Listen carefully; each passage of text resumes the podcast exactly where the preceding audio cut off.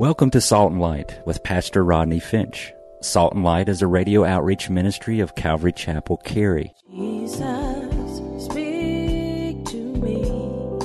Open your word and reveal your heart to me. Salt and Light is a series of verse by verse studies through the Bible, focusing on its practical application to our everyday lives. Salt and Light is recorded live at Calvary Chapel, Cary in Apex, North Carolina. Stay tuned. At the end of the program, we will give you information on how to contact us, so be sure to have a pen and paper ready. Today, Pastor Rodney will be teaching a special message, so grab your Bibles and follow along. Now, with today's teaching, here's Pastor Rodney. So, over the past uh, so many years, I've talked about the resurrection. Um, we have talked about uh, the evidence of the resurrection. Um, I think we've covered every angle of the resurrection, even from this uh, pulpit in this facility. We talked about the resurrection, the evidence of the resurrection, uh, why the resurrection, how the resurrection, where the resurrection. I think, oh, again, over 21 years, I think we've covered the resurrection pretty good. And so this year, I'm not going to talk to you about the resurrection itself. I'm going to assume that you believe and understand that Jesus rose from the grave. He is risen, and you say, He is risen indeed. We're going to try that again. He is risen. He is risen indeed. And, and the reason that, that I'm going to assume, I think it's a safe assumption, is that the resurrection of Jesus is probably the most historically verifiable fact in all of history. So we'll do something a little bit different this morning. I'm going to start by asking you a question. Let me have your attention. I'm going to start by asking you a question, and I believe that it's a question that Jesus himself would ask. And the question is What do you say about Jesus? Who do you believe Jesus is? If we were to take a camera, let me have your attention, listen. If we were to take a camera and go over the Crabtree and ask people who Jesus is, here are some of the answers that you might get. Some might say that Jesus was a moralist, a good moral person. Some might say he was right up there with Buddha, Muhammad, and Confucius. Jesus was a teacher of God's law, the embodiment of God's love a reincarnate spirit master, the ultimate revolutionary, the Messiah of Israel, some might say the Savior. Jesus was a first century wise man. Jesus was a man just like any other man. Some might say he was the King of Kings. Some might say he was a misunderstood teacher, the Lord of the universe. Some might even say a fool who thought he was the Son of God, a fabrication of the early church. And some might even say that he was a carpenter who lived 2,000 years ago. And hopefully this morning, listen, hopefully this morning you'll have a better understanding of who Jesus is and that he is more than a carpenter. I've titled this sermon, More Than a Carpenter. If you have your Bibles with you, I want you to turn with me to Matthew chapter 16. And if you don't have your Bibles with you, we have the scripture text on the screen for you uh, this morning. Uh, Matthew chapter 16. We're going to pick up in verse 13, and then we're going to read through verse 20, and we'll come back and have some comments. Matthew chapter 16, in verse 13. And, Saints, here's how we do it at Calvary Chapel. If you're looking at verse 13, say amen. When Jesus came into the region of Caesarea Philippi, he asked his disciples, saying, Y'all come on, read this with me. Who do men say that I, the Son of Man, am? And so they said, Some say John the Baptist, and some Elijah, and others Jeremiah, or one of the prophets. And he said to them, But who do you say that I am? And Simon Peter, in verse 16, answered and said, You are the Christ, the Son of the living God. And Jesus answered and said to him, Blessed are you, Simon Barjona, For flesh and blood has not revealed this to you, but my Father who is in heaven. And I, I, I also say to you, verse 18, that you are Peter, and on this rock I will build my church. And the gates of hell shall not prevail against my church, Jesus said. And I will give you the keys of the kingdom of heaven. And whatever you bind on earth will be bound in heaven, and whatever you loose on earth will be loosed in heaven. And then in verse 20, he commanded his disciples that they should tell no one that he was Jesus the Christ. Saints, stop right there. Give me your attention. Over 30 years ago, Josh McDowell wrote a book titled More Than a Carpenter, and it was a mega bestseller. It sold more than 10 million copies worldwide. Some of you have probably read it. And the title actually tells the whole story Jesus was more than a carpenter. Let me just take a few seconds and tell you a little bit about the life of Jesus. Jesus grew up in a small town, probably no more than 50 homes, in Nazareth. The town was so small, it was in a forgotten corner of the Roman Empire. Jesus' mom and dad, Mary and Joseph, raised him. Joseph was a carpenter by trade and taught Jesus the trade of carpentry. The townspeople knew him very well. Jesus grew up like any other child, doing things children do. Now, in Luke's gospel, Luke chapter 2, in Luke's gospel, it gives us the actually the best record of Jesus from babyhood to boyhood from boyhood to bar mitzvah, from bar mitzvah to manhood, from babyhood to boyhood, from boyhood to bar mitzvah, from bar mitzvah to manhood. Luke chapter 2, Jesus, the Bible tells us, grew as a child. And if you have your Bible, I want you to hold uh, Matthew and turn with me to Luke chapter 2. Just turn with me really quickly to Luke chapter 2. Luke chapter 2. And right about in, uh, look at Luke chapter 2, right about uh, verse uh, 41. Luke chapter 2, 41. His parents went to Jerusalem every year at the, at the feast of the Passover. And when he was 12 years old, they went up to Jerusalem according to the custom of the feast. And when they had finished the days as they returned, the boy lingered Jesus behind in Jerusalem. And Joseph and his mother did not know. But supposing him to have been in the company, they went a day's journey and they looked for Jesus among their relatives and acquaintances. So when they did not find him, they returned to Jerusalem seeking him. Now it was after three days they found him in the temple, sitting in the midst of the teachers, both listening to them and asking them questions. So Luke chapter 2 tells us that Jesus grew up in a village school. He was a boy. He grew as a boy just like any other boy. He was a perfect baby, then a boy, then a youth, and then a man. And he didn't come into the world already full of wisdom. He grew in wisdom. And while Mary and Joseph are in Jerusalem, Jesus, we just read it, got lost. Think about it. They lost the Messiah. And get the scene. They're leaving Jerusalem the women are walking ahead, the men are walking behind, talking and fellowshipping. The children are walking behind them, probably. Mary and Joseph are thinking Jesus is with them, walking with the family. So finally, Joseph says, Hey, Mary, where's Jesus? And, and, and, and Mary says, I thought you had him. You know how you do parents. Mary says, I thought you had him. Joseph said, No, I thought you had him. You had him last. No, you had him last. And they go back and forth. And of course, Mary, being the woman, she has a steel trap mind. Because women have a steel trap mind. I know y'all ain't gonna say amen, fellas. Your wife sitting right next to you, y'all ain't gonna say nothing, right?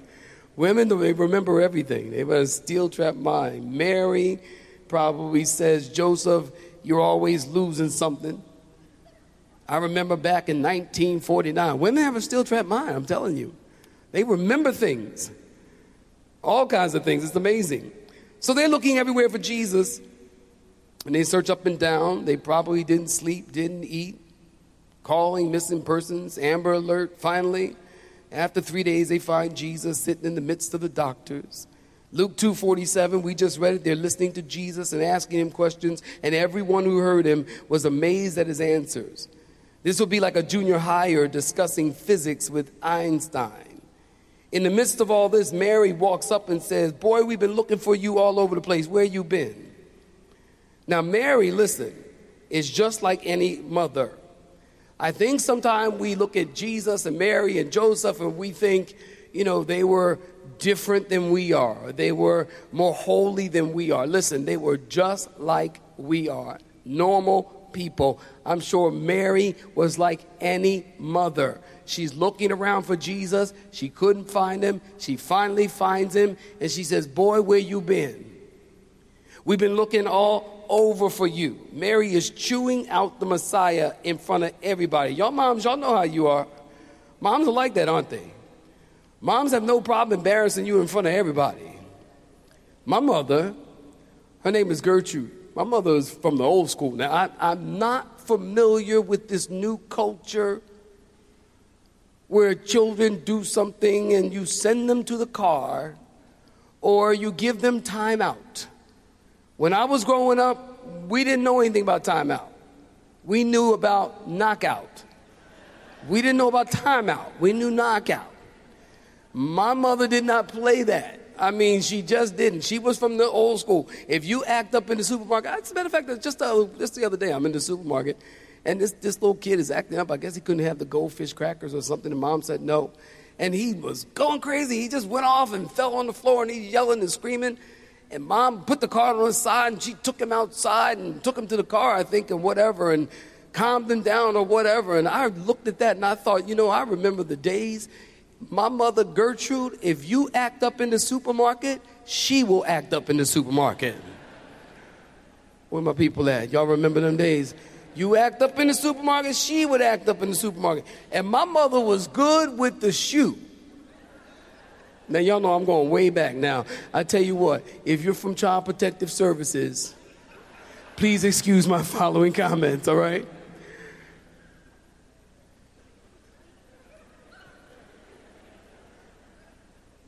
My mother was good with the shoe, boy. You act up, my mother would take that shoe. I don't know how she did it. I don't know how she did it. It was like a shoe was attached to her arm or something. She would like just take off her shoe, shoot, whap, whap, whap, whap, whap, whap, put the shoe back on and keep on walking. I'm like, how does she do that? I'm like, tore up, knocked out, black eye, lost tooth. And she's looking at the baked beans. Like, ain't nothing happened. Well, Jesus, he's a grown man. He's done miracles and mighty works. So, Matthew chapter 16, Jesus is in the area of Caesarea Philippi. Go back to Matthew if you're in your Bibles. Jesus is in the area of Caesarea Philippi. Caesarea Philippi is about 25 miles northwest of the Sea of Galilee, 120 miles from Jerusalem in the Golan Heights between Syria and Israel. And so it's in this area that Jesus retreats with his disciples and he says, Hey, fellas, what's the popular opinion going around about me? What are people saying? Who do men say that I, the Son of Man, am? Now, listen, this is the first Gallup poll, the first Gallup poll ever taken. And Jesus already knew the answer. He wanted his disciples to acknowledge that what, uh, what other people were saying. So they gave him the four most popular answers about who Jesus is. They gave him the four most popular answers. They said, Jesus, some, a lot of people are saying you're John the Baptist or the prophet. And some people are saying you're Elijah because Elijah was a miracle worker. He called down fire from heaven. He could start and stop the rain. He took off in a fiery chariot.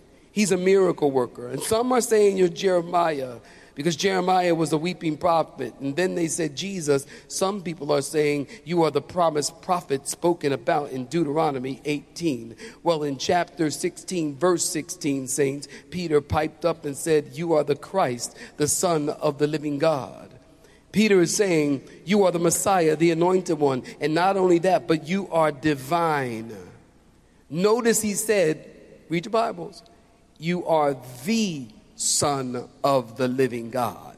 Not a son, but the Son. You are the one and only, and there is no other Son of the living God. Jesus said, Right answer, Peter. You got this revelation by the Holy Spirit. Blessed are you, Simon Barjona. Flesh and blood has not revealed this to you, but my Father who is in heaven. Pete, this didn't come by flesh and blood. Or you didn't think of this on your own, but the Father who is in heaven has revealed this to you. That's awesome.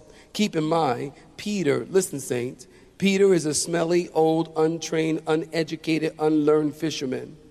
And watch this. This untrained, uneducated, unlearned fisherman gives Jesus a deep theological answer that he did not learn in seminary. Now, don't get me wrong. I don't think that there's anything wrong with seminary. Nothing wrong with seminary at all. I'm just saying nothing replaces, and maybe you'll agree, nothing replaces the anointing of the Holy Spirit. Nothing, I'll wait while you clap your hands there. That's true. You can go to seminary. You can go to seminary four years, six years, eight years. But it's God who calls, and it's God who anoints. And it's God who appoints. Saints, where you at? And it's God who appoints, and it's God who sends. Peter gave him a deep theological answer. If Peter had gone to seminary, his answer would have been a whole lot different. Jesus would have said, Who do men say that I am? And Peter would have said, Why, you are the eschatological manifestation of the Imago Dei. And Jesus would say, What you say? What you call me? I'm thankful Peter didn't go digging through some textbook for the answer. You're not just the son of a carpenter, you're more than a carpenter. You're the anointed one, the Son of God. If Jesus were living today, he wouldn't be the anointed one, he'd be a criminal. He'd be in trouble with the FDA for turning water to wine without a license. He'd be in trouble with the AMA, not the American Music Awards, but the American Medical Association for practicing medicine without a license. He'd be in trouble with the NEA for teaching without a certificate. He would be in trouble with OSHA for walking on water without a life jacket. And the zoning department for building mansions without a building permit. In today's world, Jesus wouldn't be the anointed one, he'd be the hunted one. Peter says, You are the Christ, the Son of the living God, the Messiah, the power and the presence of God, God's salvation to Israel and the world. You are God. When the baby Jesus was born on Christmas morn, he was God in flesh. He was the God man. He was every bit God. Are you listening, saints? He was every bit God as though he were not a man, and every bit man as though he were not God. Theologians refer to this as the hypostatic union of Christ, or the two natures of Christ. And to dismiss Jesus or make him less is the spirit of the Antichrist. Do you believe this? What do you say?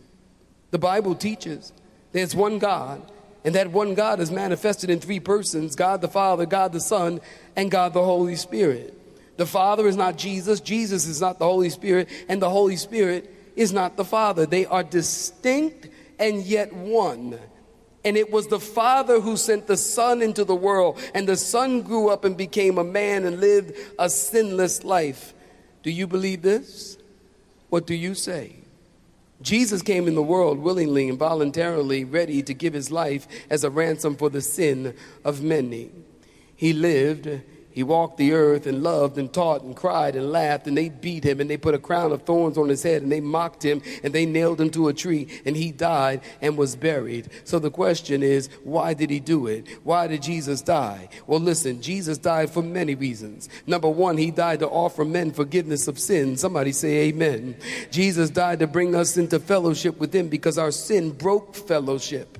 Jesus died to give peace with God and the peace of God peace with God and the peace of God. Jesus died so that we could have victory over the world, the flesh, and the devil. This was God's plan from the beginning of time. It was God's plan that Jesus come to the earth and be crucified by the hate of men. Jesus, don't make this mistake. Nobody took Jesus' life. Listen to Pastor. Nobody took his life. The Bible says he willingly gave his life. He voluntarily gave his life for our sins. No one took it. John 10 17. Therefore, my Father loves me because I lay down my life that I may take it again. And no one takes it from me, but I lay it down of myself. I have power to lay it down, and I have power to take it again. Isaiah 53 4 and 5. Surely he has borne our griefs and carried our sorrows, and yet we esteemed him stricken, smitten by God, and afflicted. Jesus lived a selfless, sacrificial life. And then he went to the cross and he died to pay the price for our sins. And three days later, here comes the good news. He physically, bodily walked out of that cold tomb. He is alive. He is alive. And today, today, today, the tomb is empty. I know. I went there. I saw it. Or didn't see it. Travel to Israel. People take tours to Israel. And they go to see the tomb, the garden tomb. And basically, you're going to the tomb, you're going to see nothing. Because you go into the tomb and there's nothing there. Why? Because Jesus physically bodily rose from the grave on Easter Sunday morning. Am I right about it, saints? And he walked the earth for 40 days and he ascended back up into heaven, and someday he's going to come again. Do you believe this? And what do you say? Jesus asked the disciples, Who do men say that he is? Jesus is asking each one of us this morning, What do you say? Peter answered from the heart, not the head. Peter said, I believe you are the Christ, the Son of God. That is a question we all have to answer, and it will determine your faith and your fate. The world will try and diminish and minimize Jesus and tell you that he was a good teacher, a moral leader. They'll describe Jesus with every adjective seeking to flatter Jesus.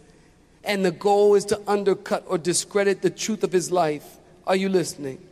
It's a concoction of platitudes meant to placate people so they will be confused. In simplest terms, it's a lie. Jesus was more than just a man, he was more than the son of Mary, he was more than a carpenter.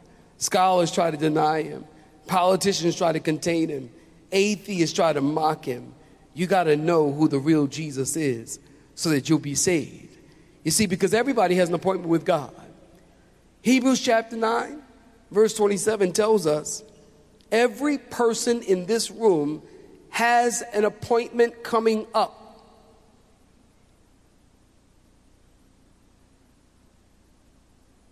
When you take your last breath here on earth, you will take your next breath at your appointment in the presence of God. Hebrews 9:27 tells us, "And it is appointed for men to die once, but after this, judgment. Hebrews tells us the appointment is once. The Bible is clear. We'll all stand before the presence of the Almighty God. Do you believe this? And I don't know if anybody has told you lately, but I mentioned it earlier. Miss Elvira mentioned it earlier, and I want to tell you again in case you got in a little bit late. God loves you today. God loves you. You might not even love yourself so much right now.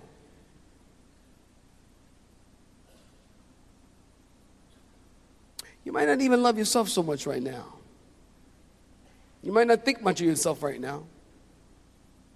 I know how that is. But God loves you, and He thinks much of you. As a matter of fact, His thoughts toward you are more than the number of the sand on the seashore. God is always thinking about you. The Son was so much more than a carpenter. He was a God who loves us. For, John, for God so loved the world, John 3.16. For God so loved the world that he gave his only begotten Son, that whosoever believes in him will not perish, but have everlasting life. For God did not send his Son into the world to condemn the world, but that the world through him might be saved.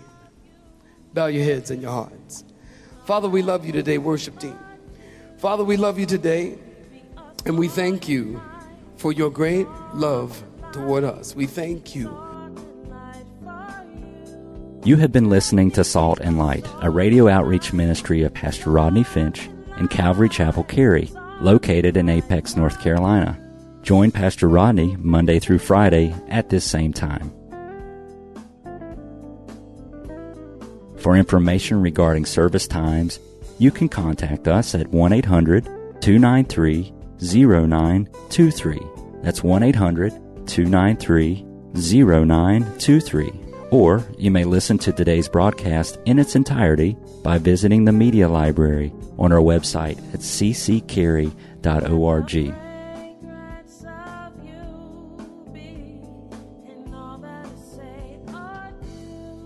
We would like to thank you for tuning in to Salt and Light and pray that you have been blessed. Until next time, may you be salt and light.